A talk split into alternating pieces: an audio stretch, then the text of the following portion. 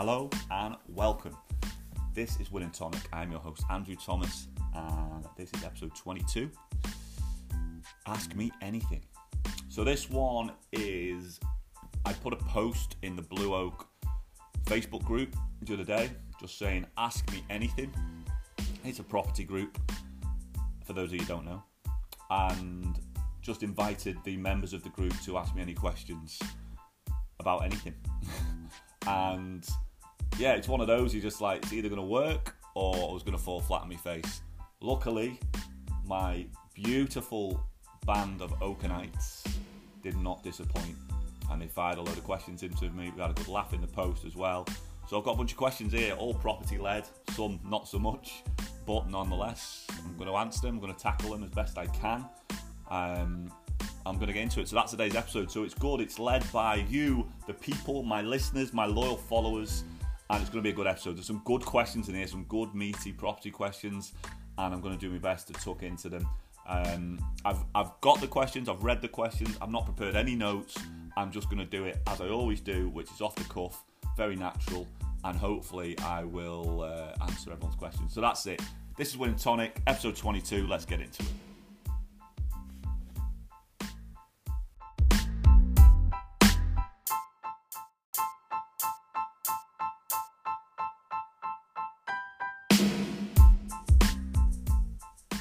Hello, hello, hello, one and all. How are we doing?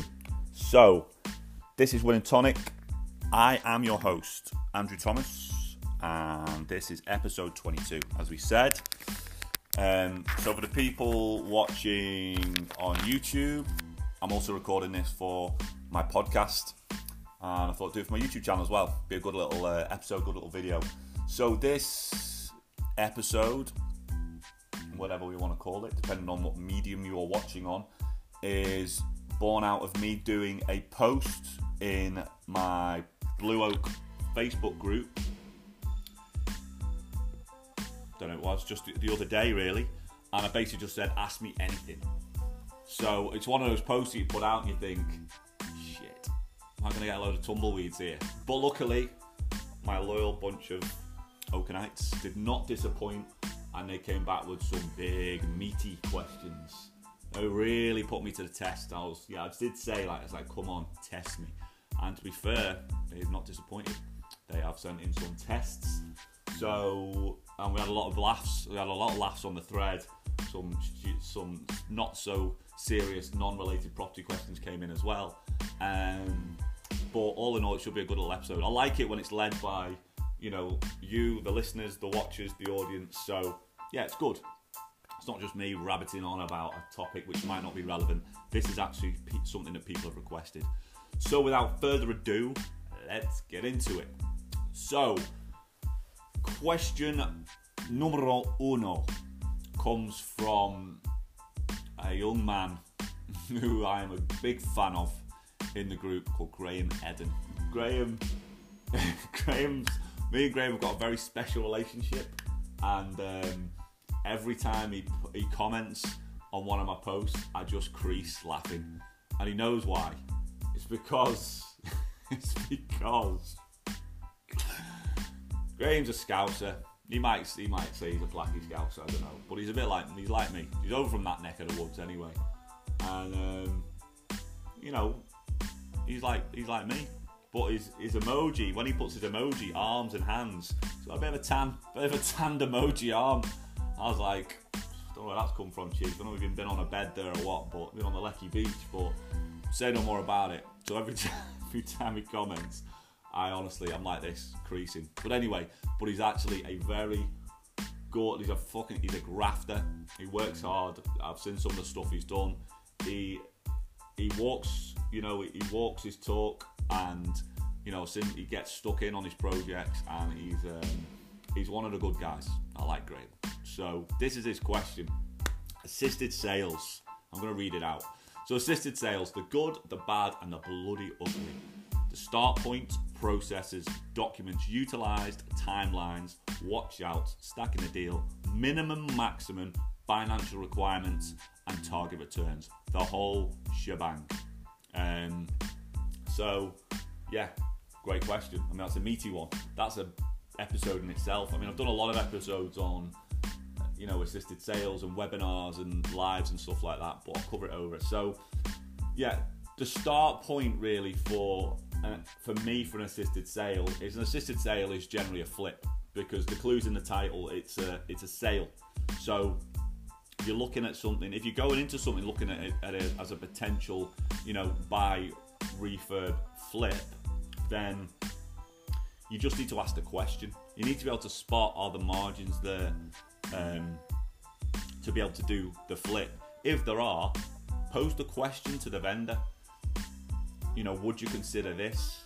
Sometimes it doesn't work as a flip for whatever reason. Let's say you've got to borrow you know the capital to buy the thing and then you've got the cost of borrowing the money sometimes that can eat into you know the, a chunk of the you know the profits. But assisted sale there is no capital outlay. Now you may have to put other things in place to make the deal work i.e give the vendor a slightly higher price or retain them in the uplift of the property.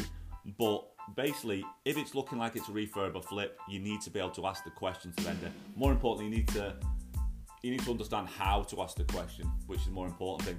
And it's it's it's not impossible for me to tell you how to do that.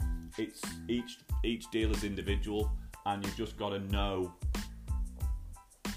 You've just got to look at each deal, and once you do a few of them, you'll know if it's an it's a it's a potential assisted sale. It's based on the numbers. It's also based on the person that you're dealing with, the vendor, landlord, whoever you're dealing with, and it's also led by some other factors ideally to do an assisted sale because you're not buying it.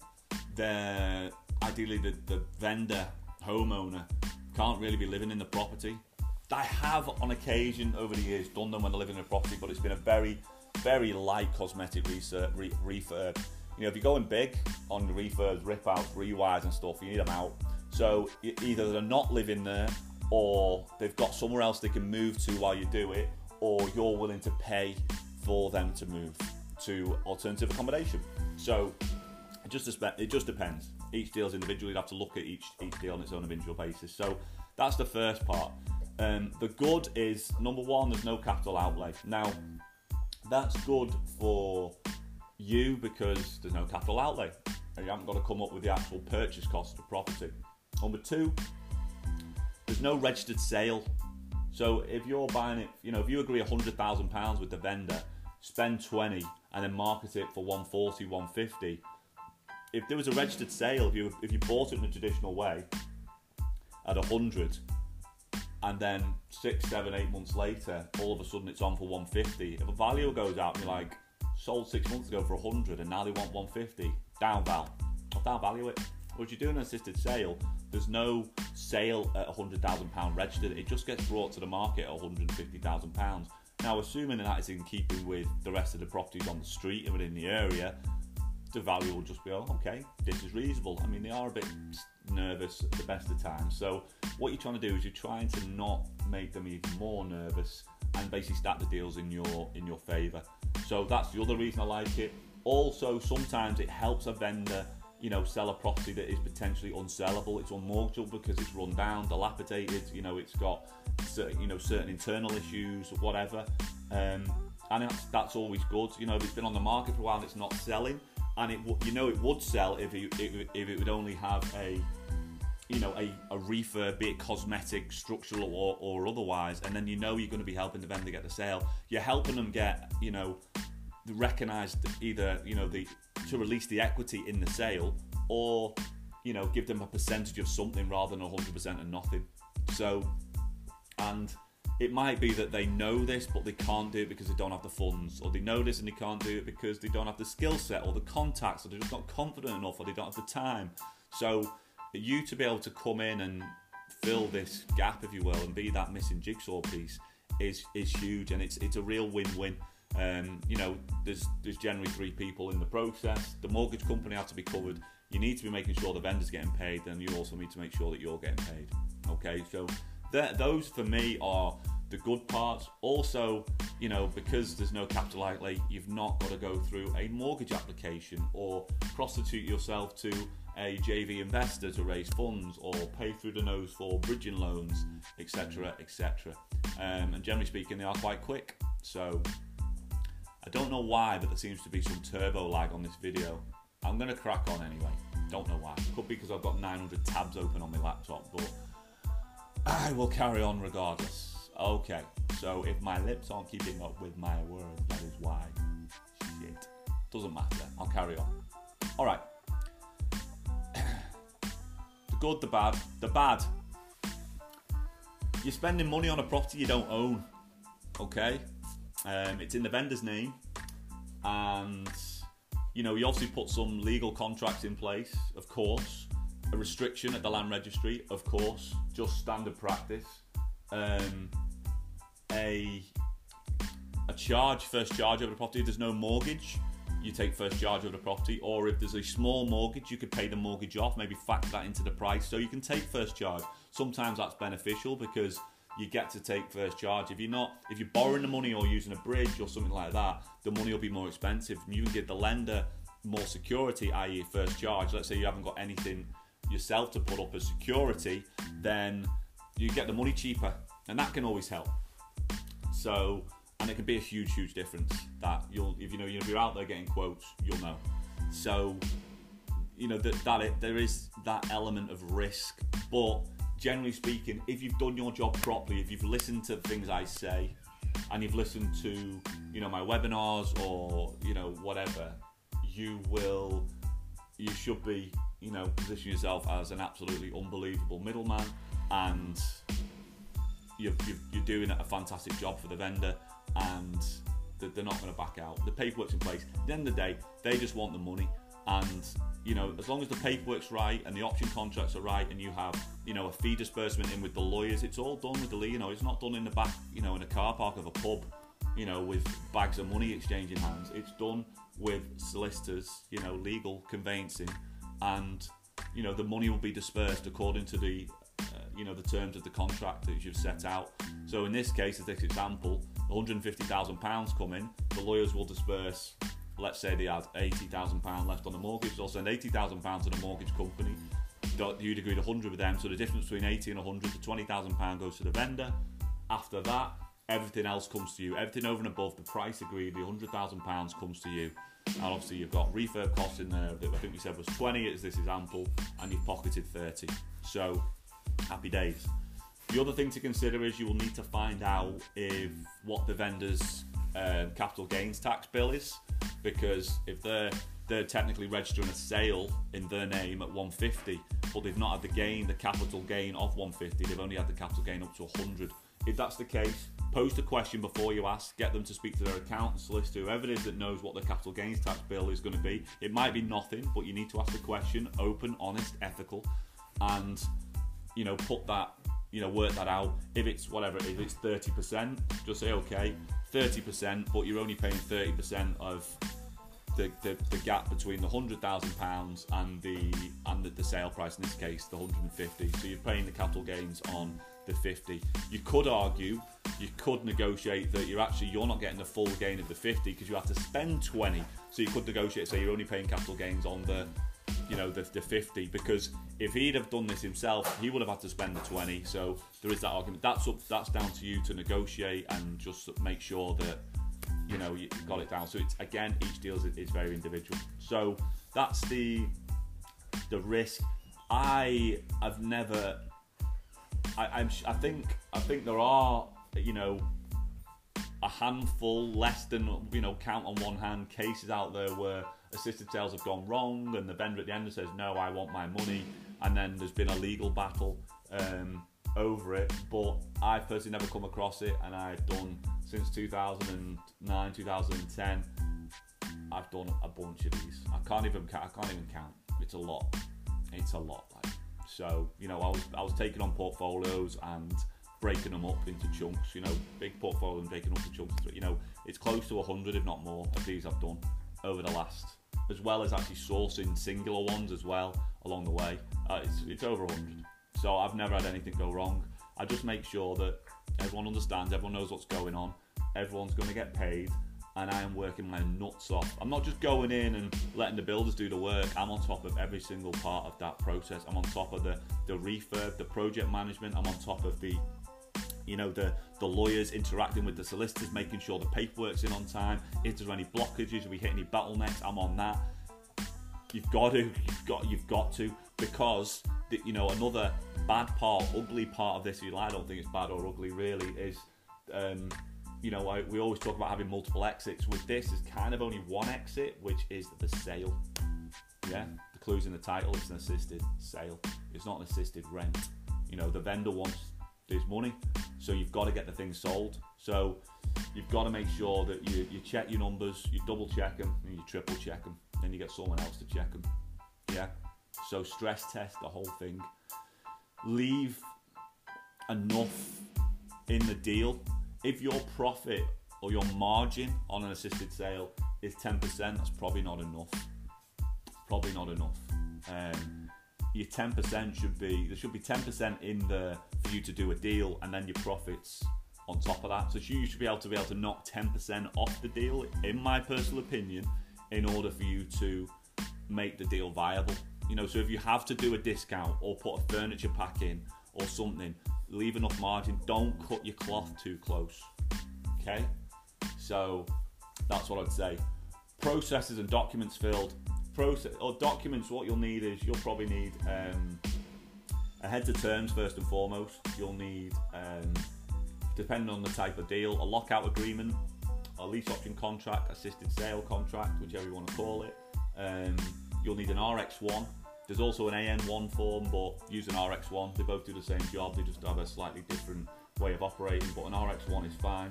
CH1 is a charge. You know, solicitors will register these for you and just tell them if that's what you want to do. Um, and you may or may not need power of attorney. Um, it's a very powerful document, and it can it can be used, and I do use it for you know the slightly bigger, more complex sales. The thing about assisted sale is I'm never looking to get into an assisted sale where I want to keep my money in there. Just not interested in that. There's no way I'm interested. In, whenever I'm doing assisted sale, it's to get out. So I need to make sure I'm doing everything in my power to stack the, you know, everything in my favour so I can get the sale done. So I can get paid, the vendor can get paid, mortgage companies there they can get paid. You know, everyone's happy. So, yeah. Um, financial requirements, minimum, maximum financial requirements. I mean, I'm assuming you, I'm assuming our Graham, our Graham is talking about, um, you know, ingoing costs and stuff like that, and margins. For me, you know, if it was a, you know, a run of the mill vanilla, ten grand, com, you know, cosmetic refurb, I'd want to be spending ten, getting twenty back, so ten grand profit. Doing it, spending ten to get five, it's all right, it's five grand, but just feels a little bit tight for me that I'd want to be doing. I'd want to be putting in putting in a pound and getting out two for me personally. As you get bigger deals, you make you make a call in on that. Again, it's down to your individual attitude to risk and also you know where your pockets at. If it's your last ten grand, you want to be maximising that. Probably shouldn't be doing it. Put it in a post this morning. I think we discussed it with our Graham this morning. You know, uh, if you can't buy it twice, you can't afford it. So ask yourself that question. But you got a you know attitude to risk like I have. You go all in, burn the boats, so to speak. Timelines. It could be very quick. You know, everyone has to have the ducks in a row, but it's certainly quicker than buying the thing. Um, so, you know, it, it can be. It can take you sort of maybe a week to two weeks to get the paperwork drawn up, and then depend on how, how big the refurb is, you want to get the guys in there doing the refurb ASAP, and then it's a case of actually instructing the sale. I'd always allow three months of marketing, three months to get the mortgage through. So, you know, if you've got like maybe nine, you could get it done quicker, but you know, always hope for the best, plan for the worst. Um, if you've got 10, 10 to 12 weeks worth of refurb, might not be that big. You know, if it's a cosmetic refurb, you have it done in four. Um, you might only need two months to, to market it, um, and you might only need three months to get the mortgage through. But that's what I'd be working towards. I'd be working towards nine months for an assisted sale. Um, sometimes, you know, you, I have got them done much, much, much quicker than that. Can do trading, you can do deal trading. That's not what this this this question's about. But deal trading can be turned around in three months. You can do a couple of them a quarter. Happy days. That's what the national house buying companies do, basic deal trading. Anyone wants to know about deal trading, drop a comment, and I'll do um, a full webinar on on deal trading. Happy to do it. Um, minimum maximum requirements and target returns. Yeah, like I say, pound in, pound out, the whole shebang. So I think that's covered it. There you go. I've done 18 minutes on assisted sales and I've got fucking nine more questions to get through. So there you go. So hope that answered your question, Graham. Dave Nichols, number two. Hi mate, thanks for another wicked post offering to help. Very kind. Very welcome. We're thinking of changing strategy with a small set of flats we own and running them as SA. It's new to us our main concerns are what do we inform the council in terms of council tax? Do we need to change the business rate or anything, or do we just pay it as is? Are we obliged to inform the lender, or is it a case examining the T's and C's? Do we need a particular insurance product? Sorry, as I say, never touched SA before. The work is just gathering much info as we can. Cheers, man. You're a legend. Thanks. Also, Jordan Karan asked about this, Nicola Chapman, and so did Jackie Gamage. I think that's right. Or did they ask about assisted sales? I might have put this in the wrong way. Either way, they've got to mention Jordan, Ghost Hunter, amazing, Nicola, legend, and our Jackie. So they've uh, chipped in on this. I think they're just chipped in yes, me too. I think that was about assisted sales, though. I don't think they're asking about SA. So what I forgot to put in this bloody post that I did was I've never done SA. Don't ask me about SA. But as I didn't do that, and Dave has asked, I will try and deliver for you. So what I've done is, because I've never done it, I've called in special teams. I've called on someone who I know and trust with my life to help me answer this question. So one of the absolute rising stars and legends within Blue Property Group is a young girl called Lenka, or Lenx, as she is to her friends.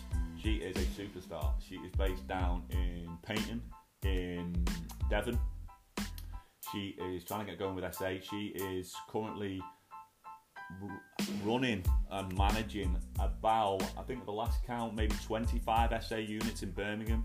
And talk about a work ethic, talk about business acumen, talk about someone who uh, personally inspires me. You know, she's from Slovakia, so she's doing this in her second language and she does it all with a smile on her face. She does it all with passion, with style, and she just is a problem solver. And I can't speak more highly of her. Anyone who is thinking about parking any money down in Lenks neck of the woods, i.e., you know, Devon, that neck of the woods, you could do a lot worse than giving her a call because she would, I'll to coin my own phrase, she would lie down in traffic and she goes above and beyond the call of duty for anyone she comes into contact with. So I can't speak more highly about her. And she was good enough. I, I sent this question to her and she sent me a reply back. So the legal basics, Dave. Uh, planning for SA is a grey area. So as it stands, there's no specific use class covering SA. Uh, and operating a single let is very different from operating a block like a hotel. Yeah. So I know, I think I know in Liverpool, Liverpool Council said if you're running an SA in Liverpool, you need to go to change of use um, and get planning permission basically for it. But it's different. But the two use classes you probably want to get used to, just have to check with your local council. The use classes you have to get used to is C3 residential and C1 commercial. Okay, so the majority of councils out there are happy uh, with FHL properties being run uh, through as a C3 residential class- classification, but it's still something you just need to check, mate. Um, some planning officers believe that use class for SA is C1, uh, and this will mean you just have to go to a certificate of lawful development change from C3 to C1. Um, costs a couple of hundred pounds. It'll differ with each council. Just check again. Um, yeah, but just do your due diligence there. Just speak to the council, and you should hopefully get some advice. They may just want you to go into pre-application. I doubt it for a change of use like that, but worth checking. So, um, but yeah, I think it's a bit it's a bit of a grey area, and you know, I dare say that there is people out there that are just operating them and just flying under the radar. But you know, I'll let you make your own mind about that. Council tax um, potentially should be on business rates. Um, so once a property is available as SA for 140 days, it should be paying business rates. See three types of property in Wales, physically occupied for 70 days. Um, the Valuation Office Agency uh, they're part of HMRC, but they work with local council. They're responsible for ass- assessing business rates for your property. So, yeah, I think you just normally pay the um, the council tax in the normal way, but you may just have to, to deal with the VOA at some point. Uh, so some people say 80% of property in the UK used as SA correctly assessed for business rates will be paying less than council tax should be. Not for everyone, there's a more expensive rates in the UK, such as central London. So again, it's worth checking. You know, you know, if you're paying council tax, you're thinking, oh, I'm making a saving here. Might not be the case. If you check, business rates might be cheaper. So again, speak to your local council.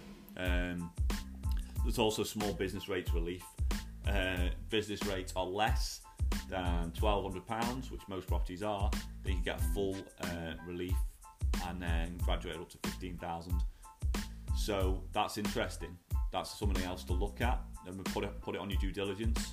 Um, you can also backdate from the date you should be on business rates. Amazing. So worth checking. Um, a lot of the VOAs overestimate how much business rates should be paying. It's based on single beds and double bed spaces. Most of the properties should be paying the same or less than normal council tax. Good. Um, properties can be purchased in your own name, limited company, business partnership, etc. All can get business rate relief. Oh, that makes sense. Yeah.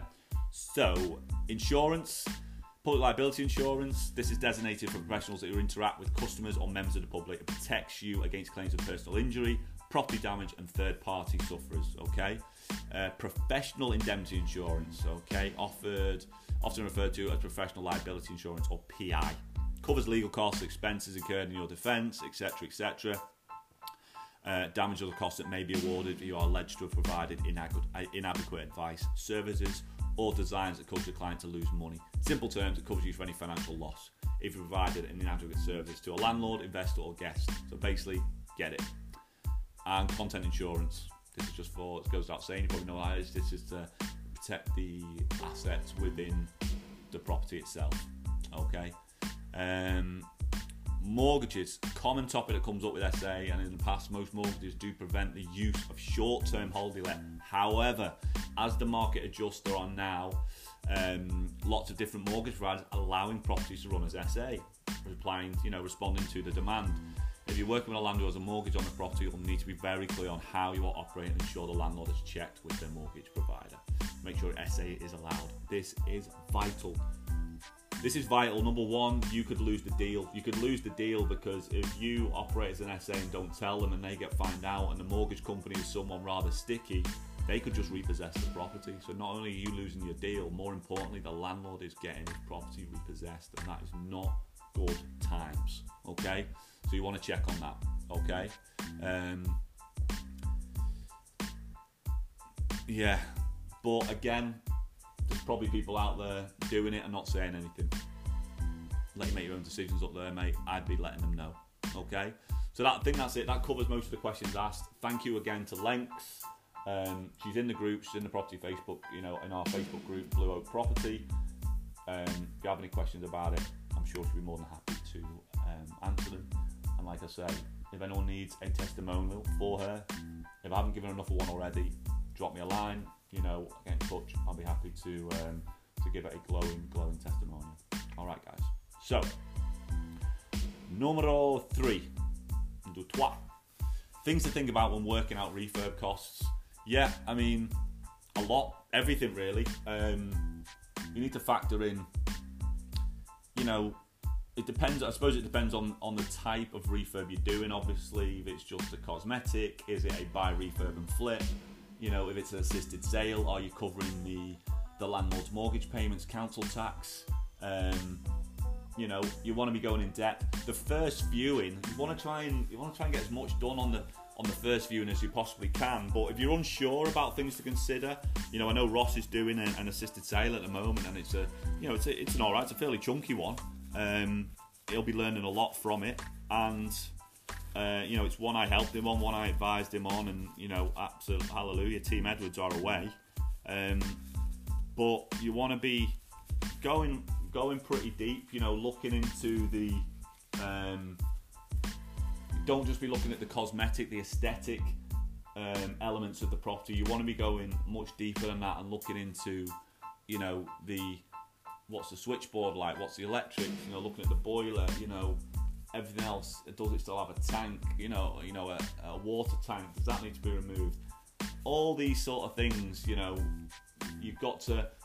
I just do worry that some people are just looking at, at the face value, and you know, what's it cost to decorate a room? You really need to be going deeper than that, and also, you know, the the refurb that you're doing, eh, you need to give yourself a fighting chance. You know, generally speaking, well, not generally speaking, it depends, but my, the refurb I do for a rental property is different to the refurb I do for a flip because rental I don't go I don't cut corners but I certainly don't go as all in on the the, the finer details because it's just a rental property I, I, you know I say it's just a rental property but number one you get zero thanks for going you know the the the, the, the, the whole hog on a refurb um, tenants are just in there, they're just renting, and they will kick the shit out of the house. And you'll have multiple tenants in there. Over time, they're going to get worn down. So, you know, just do, I'm not saying just do the absolute minimum, but just think about, don't expect to go all, you know, do full bells and whistles and expect to get, you know, more rent for the property. Doesn't always work that way. Okay. So, sorry, had a bit of a sore ass there from sitting in the same position for too long hence my bouncing. So that's some of the things I'd be considering. Um, thing to think about when working out refurb costs. Um, you know, you need to allow for contingencies, things going wrong. If it's a back to brick, what else are you going to find once you start pulling all the paperwork off? You know, you need to be leaving a, at least a, a 10 to 15% contingency into the costs you know, on top. It was 40 grand, you know, budget for 45, 48. You know, leave that margin in place, work your numbers out based on that. If it looks like it works with that contingency in place and you've still got a margin yourself, say you're good to go. Yeah. But again, each deal will be as individual as the person you're trying to buy the property off. Okay. So it's a fairly broad question that. I hope I answered it, Ross. All right, mate. Next question comes from Tim Hamlet, my guy. So, scaling up on single lets, how best to do it? What metrics does Andy T look for in a single let deal, i.e., three bed terrace semi, gross yield, ROI, bridge to let, JV finance, etc. Bog standard, good old vanilla, buy to let. Does it still work for you?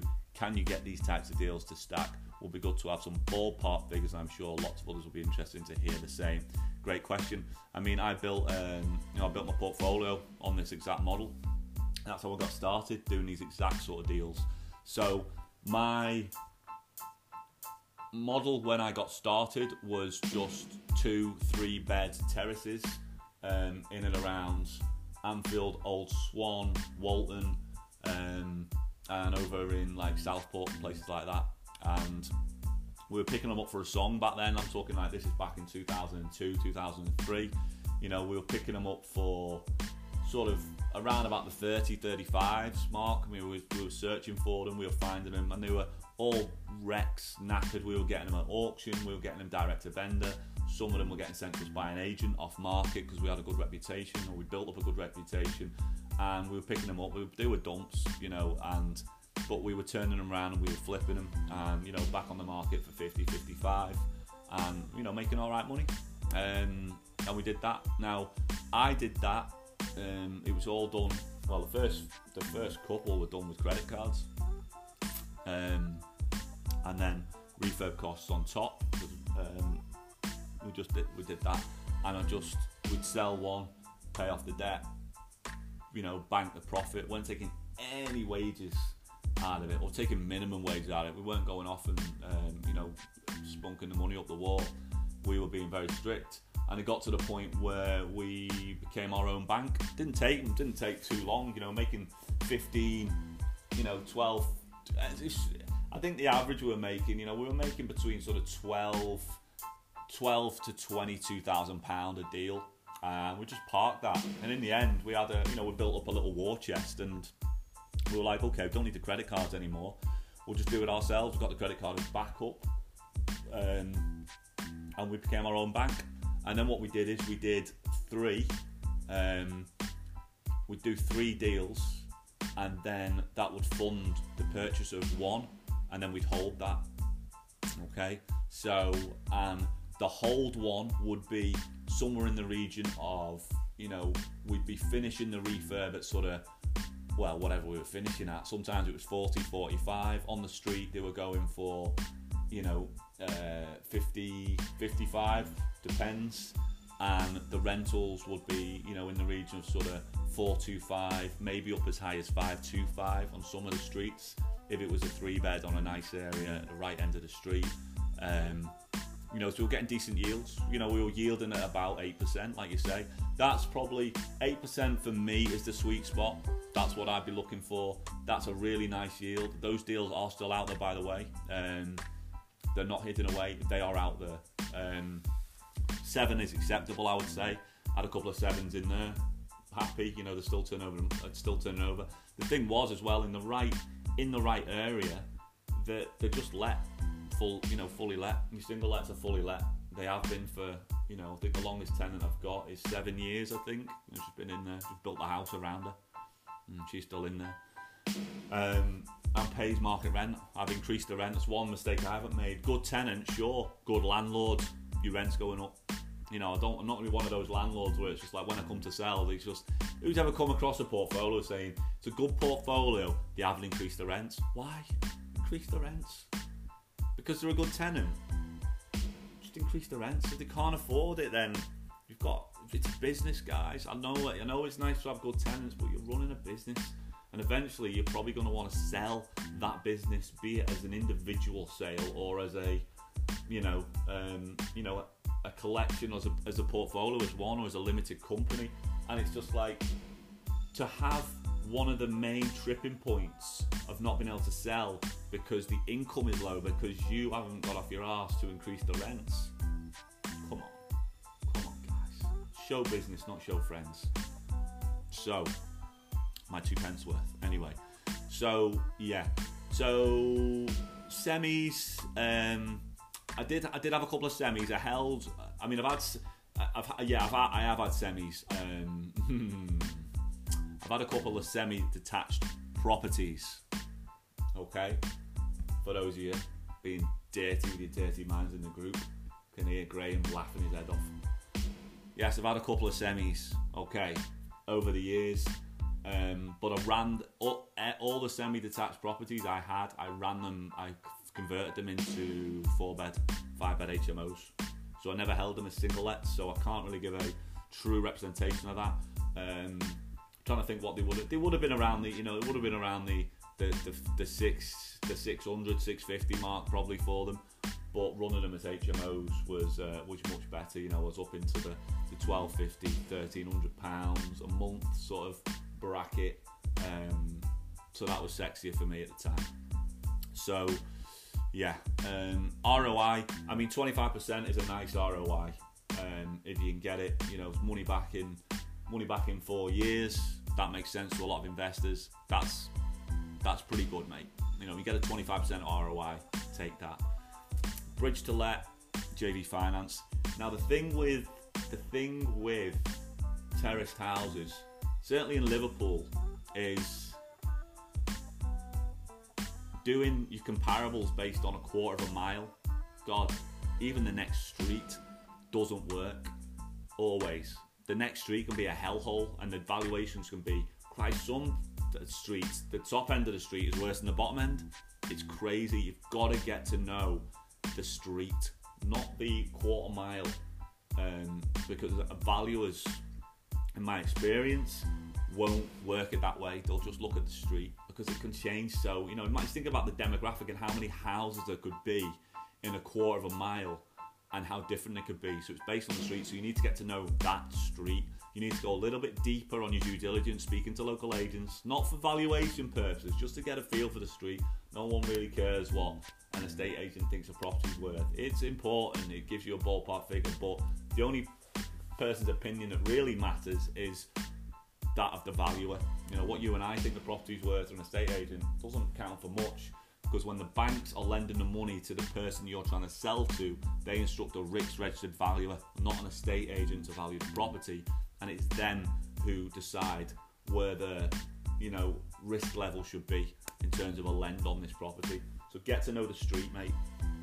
not the quarter mile area. That's just you need to tighten up. You need to really tighten up on your due diligence when you're doing sort of terraced houses and the like.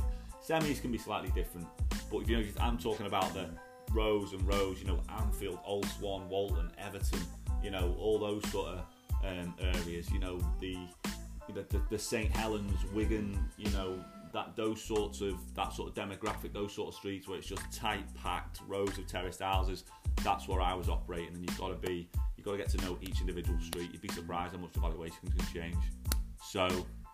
Um, it does still work for me, mate. Absolutely. You know, I built the portfolio based on single lets. Then I moved on to HMOs, did some other bigger, you know, commercial, semi-detached, uh, semi-commercial stuff, and now I'm back. I've done, I've come full circle.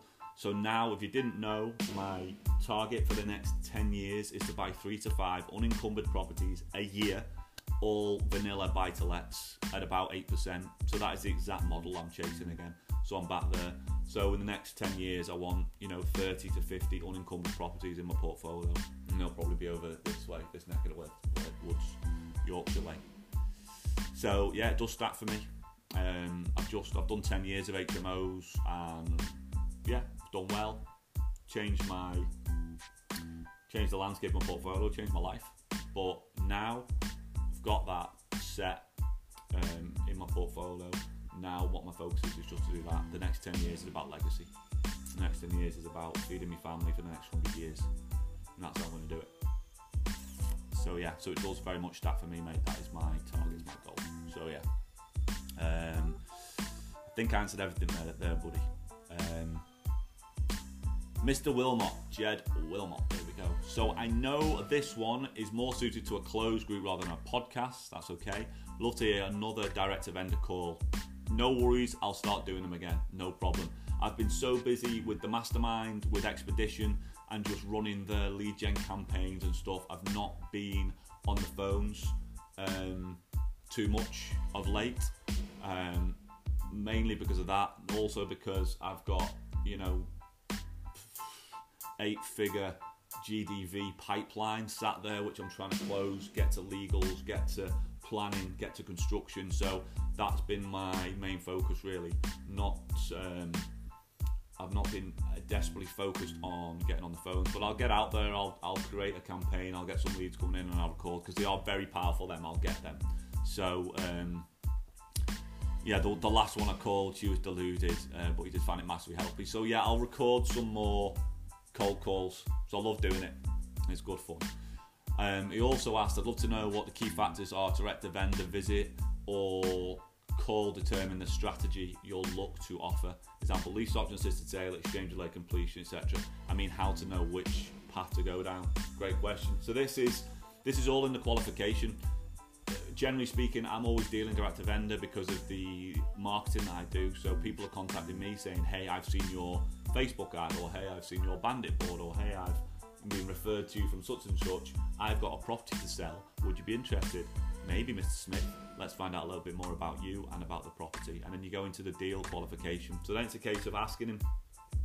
And certain things that they tell you on this, you know, the the qualification phone call will be, you know, flags, red flags to either say, yeah, that works as a vanilla buy to let, or that works as a assisted sale, or that works as a rent to rent. Just depends, and most of it will depend on the vendor.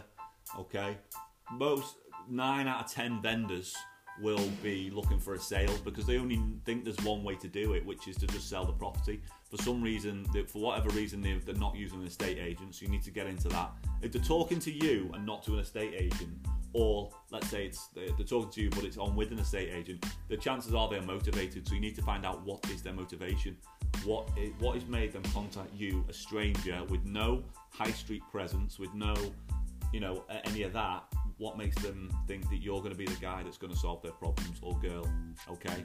So you need to get into that. So it's a case of doing the qualification process. If you need the qualification um, documents like questions to ask a, uh, a motivated seller. We've got them. I don't know if they're in the if they're in the group. If they're not, let me know and I'll upload them to the group. Okay, I'll get them in there. Um, so yeah, it's, it's all in the pre-op qualification, and you need to be like a you need to be a consultant. You need to be you know a ninja. You need to be like a private detective on those calls and you want to be getting all the juicy information, doing the qualification, take the information off the first call, do your due diligence. What is it? Okay, it looks like this.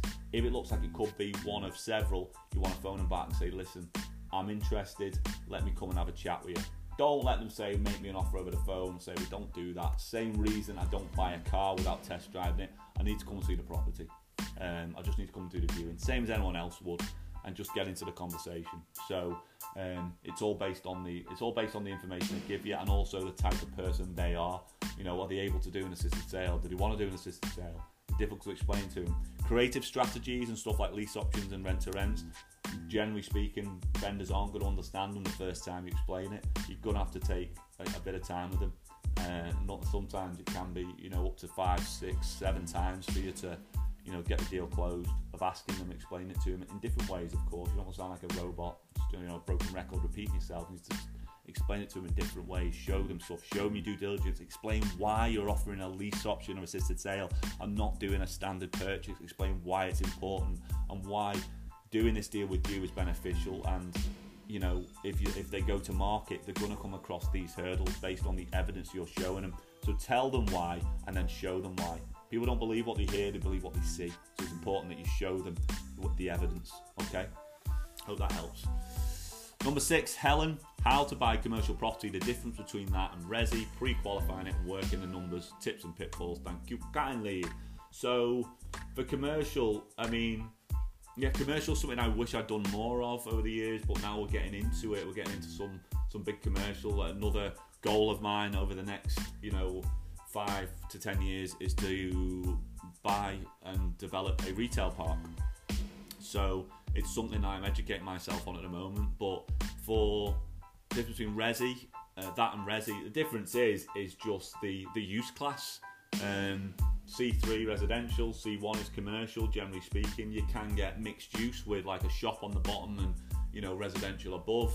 Um, you can get different loans for it. Some would argue that commercial funding is easier to get. It can be slightly more expensive, but it can be easier to get because we focus more on the property itself rather than just on, you know, like the CML does, uh, you know, how many times you had your haircut in a month and stuff like that. So, but different lenders will want that some will want you to have experience and different levels of experience. Some to get a commercial loan, they'll want you to own at least two buy to lets. Some of them will accept that you've done some property management and they'll accept that as experience. You'll just have to, you know, speak to a good broker. There's a few that we can recommend for commercial stuff, um, and you know, give them if you've got a property you think that you think works. You know, do due diligence. Same as you do due diligence on a resi. What sort of tenant would it suit? You know, is it a, is it a fish and chip shop? Is it a a, you know a sunbed shop, a nail salon? You know, is it a warehouse? Is it light industrial? What sort of tenants? Is there a demand for that sort of you know that sort of you know tenant in the area? You have to do due diligence on that. So yeah, working out the numbers. Generally speaking, it's done per square foot. So you need to know the square foot of the property. Go and look at what other properties have sold for or valued at.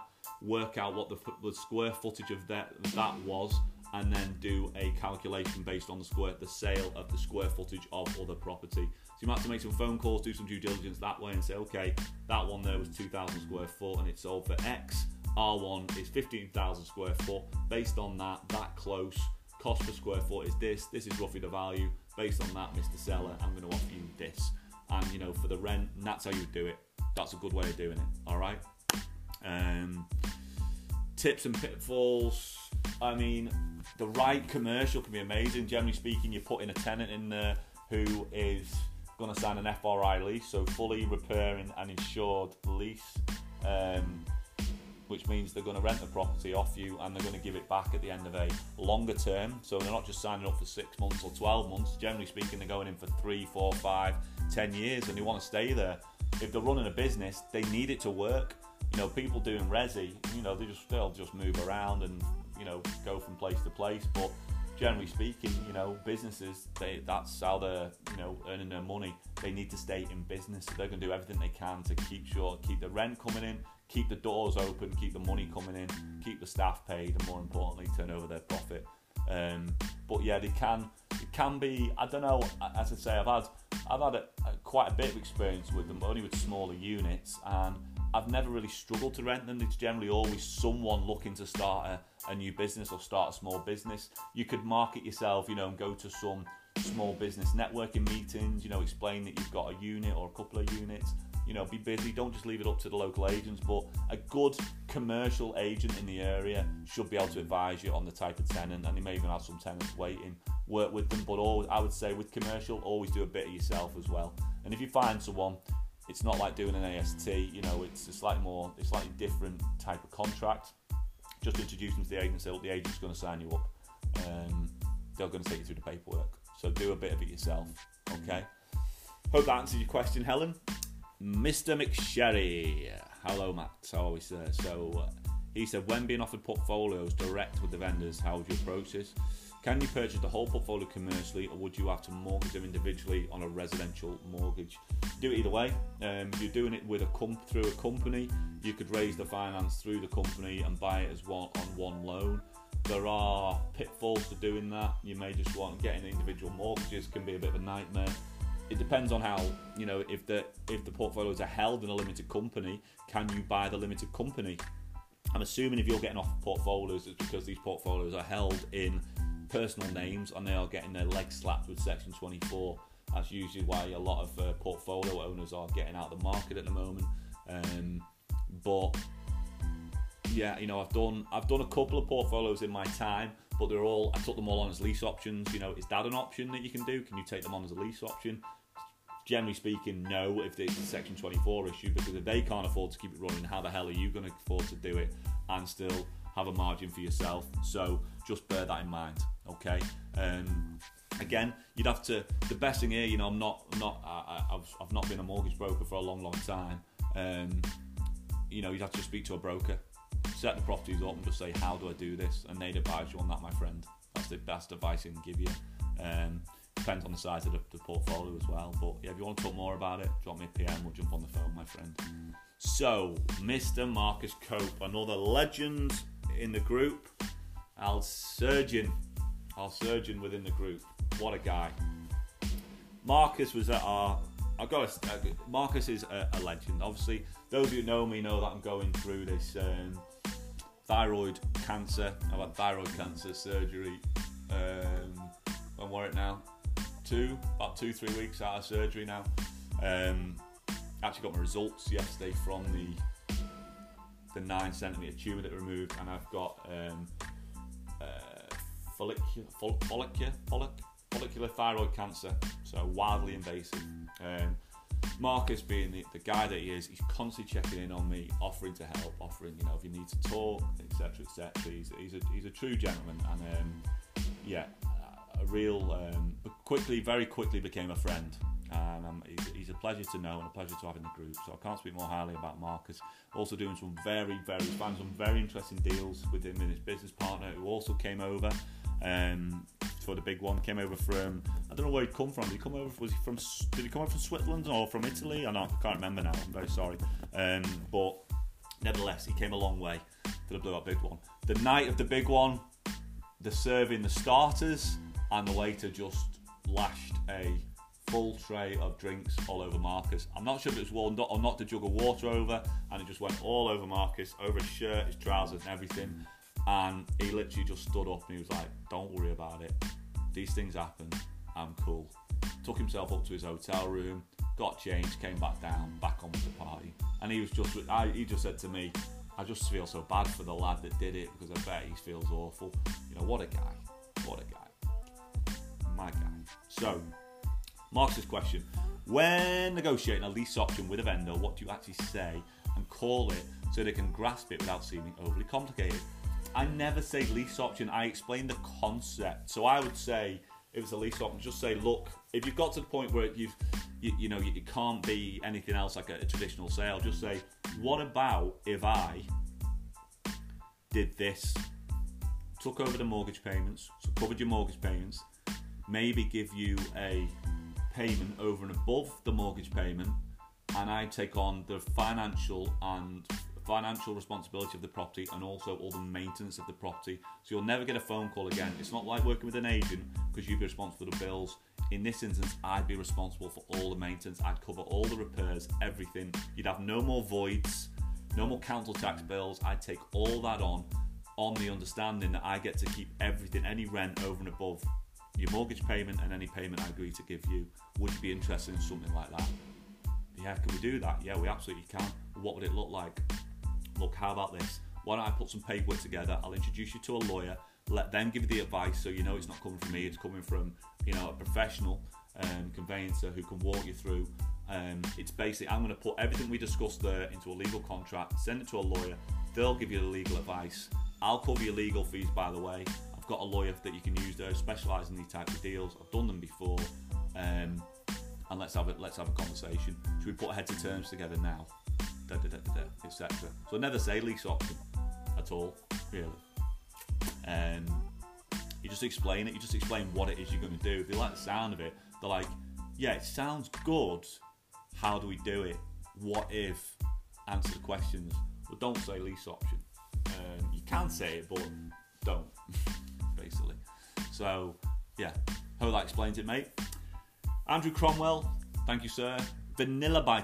How do you determine your own goldmine area? How many fundamentals are you looking at to tick? Do you look at cash flow, capital appreciation, or both? Um, do you just look at rental demand? And if there are, if it's there and the figures stack, that's good enough. Thanks in advance. Cheers. So, goldmine area for me, yeah, it's for me, it's it's always led by cash flow. I never, I never invest over the long term for capital appreciation because you don't know what's going to happen. Um, so I would never take on a property to hold it for five years on the premise that it might go up and, and hardly take any rental income or you know or cash flow. I always invested for cash flow, always because I wanted to be able to plan a life around how much money was coming in every month. So that was always very important to me. Uh, it's always for cash flow for me. Cash, obviously, I'm not going to be overpaying for properties. Sometimes you may pay a premium for a tier one location property or a development site, but generally speaking, you know, I'm doing it for cash flow.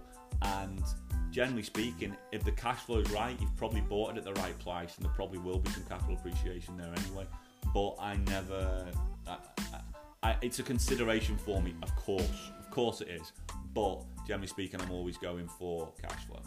Okay, um, the gold mine area, yeah, I mean that's that's that's down to each individual. You know, I I, I knew you know Liverpool Southport like the back of my hand. I knew the the good rental spots. I knew uh, where was popular and you know the type of property and i was always very confident that i was always bringing a quality product to the market always like always always have always do so I knew that I was always going to be able to find tenants for my product. So, um, and you know, you could speak to. This is where agents are good. You know, you could come in. I would, you know, you can get, you know, you can get details off the, um, off the, off the, off the internet about you know crime rates and schools and you know local amenities so you can pick a sweet spot you know is the, schools nearby is the hospitals the links and stuff like that that sort of stuff is very powerful stuff and then you could target that as your gold mine area. Um, but there's other areas which work, and I suppose it depends. But for for, for, for vanilla buy to lets, you know, um, you want to be looking at what's in the, the area. Are there any plans for regeneration in the area? You know, these these details are out there on the internet, and you can go and find all the details. Um, and the sun. that should be form the basis of how to find your gold mine area, not just you know sticking a pin in a map and throwing a dart into the air just hoping for the best. So yeah, um, hope that helps. Um, how many fundamentals you're looking to tick? For me, you know, I want, I want some, I want some, I want some good cash flow. So as mentioned before, um, I'd want about an eight percent yield on a vanilla buy to let minimum, um, and yeah, I'd want to know that there is, you know, I always hold if I'm holding something, I'm holding it for the long term. So, and generally speaking, I'm holding everything cash, so there's no debt. So I'm not too worried about that. Or there'll be absolute minimum debt, you know, on the property, and I'll look at, I'll be looking to clear that ASAP. So I like to know that there is a, an exit strategy down the, down the line.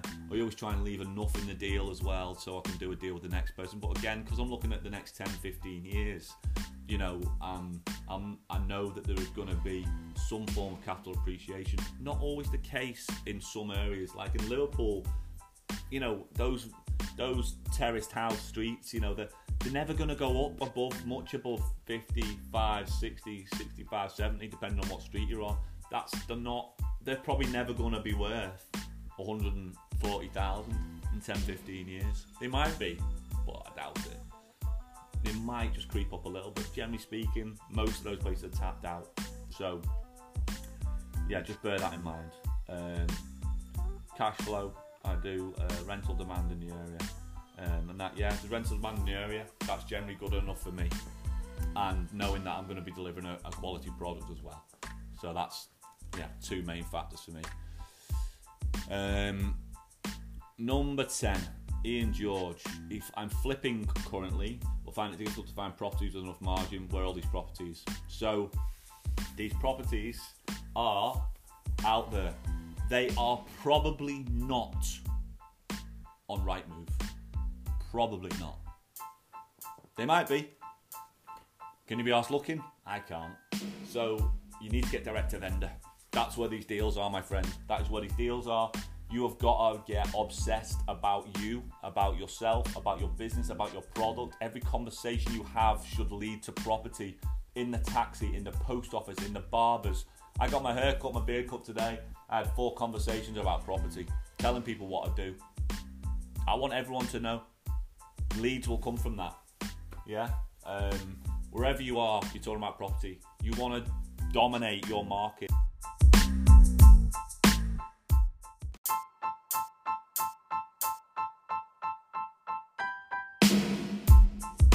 So, sorry for people listening on the podcast. I reached my 60 minute limit. Sorry. So, just you only missed a minute. So, yeah. So, you need to get direct to vendor. You need to be doing, you know, just getting in front of the vendor and negotiating these deals. The flips are out there. I know because I'm finding more of them than I can currently do at any one time, and they're all direct to vendor. So, you need to work out how to get direct to vendor. That's it. All right. So, Hope that answers your question, my friend. Work on that. Ian also asked, seriously though, where is all the white dog poo? That's a very good question. I've not seen one for a while. I've got a dog. I've had Archie for five years never seen a white dog poo. Regular occurrence. I'm only 39. He was saying over 40s only, but I remember white dog poo. Uh, disturbing. I did once see a dog poop a red rope on the school field once. That that stayed with me. It's funny what I remember. I don't remember most of my childhood, but I remember that. So yeah. And then we had Amy Sadler, my business partner's better half, Daniel Moran, Lenka, and Dawn all asking why we don't see baby pigeons. We don't see baby pigeons, squabs. I think Mark has answered this in the group as well, but I knew this. They're called squabs, and basically they're ugly as fuck. That's why you don't see them. Um, they are ugly, pink, bald, almost transparent skin, and they're just useless. They just eat regurgitated food from their mother or father. But pigeons are actually very nice. The mother and father both raise the kid.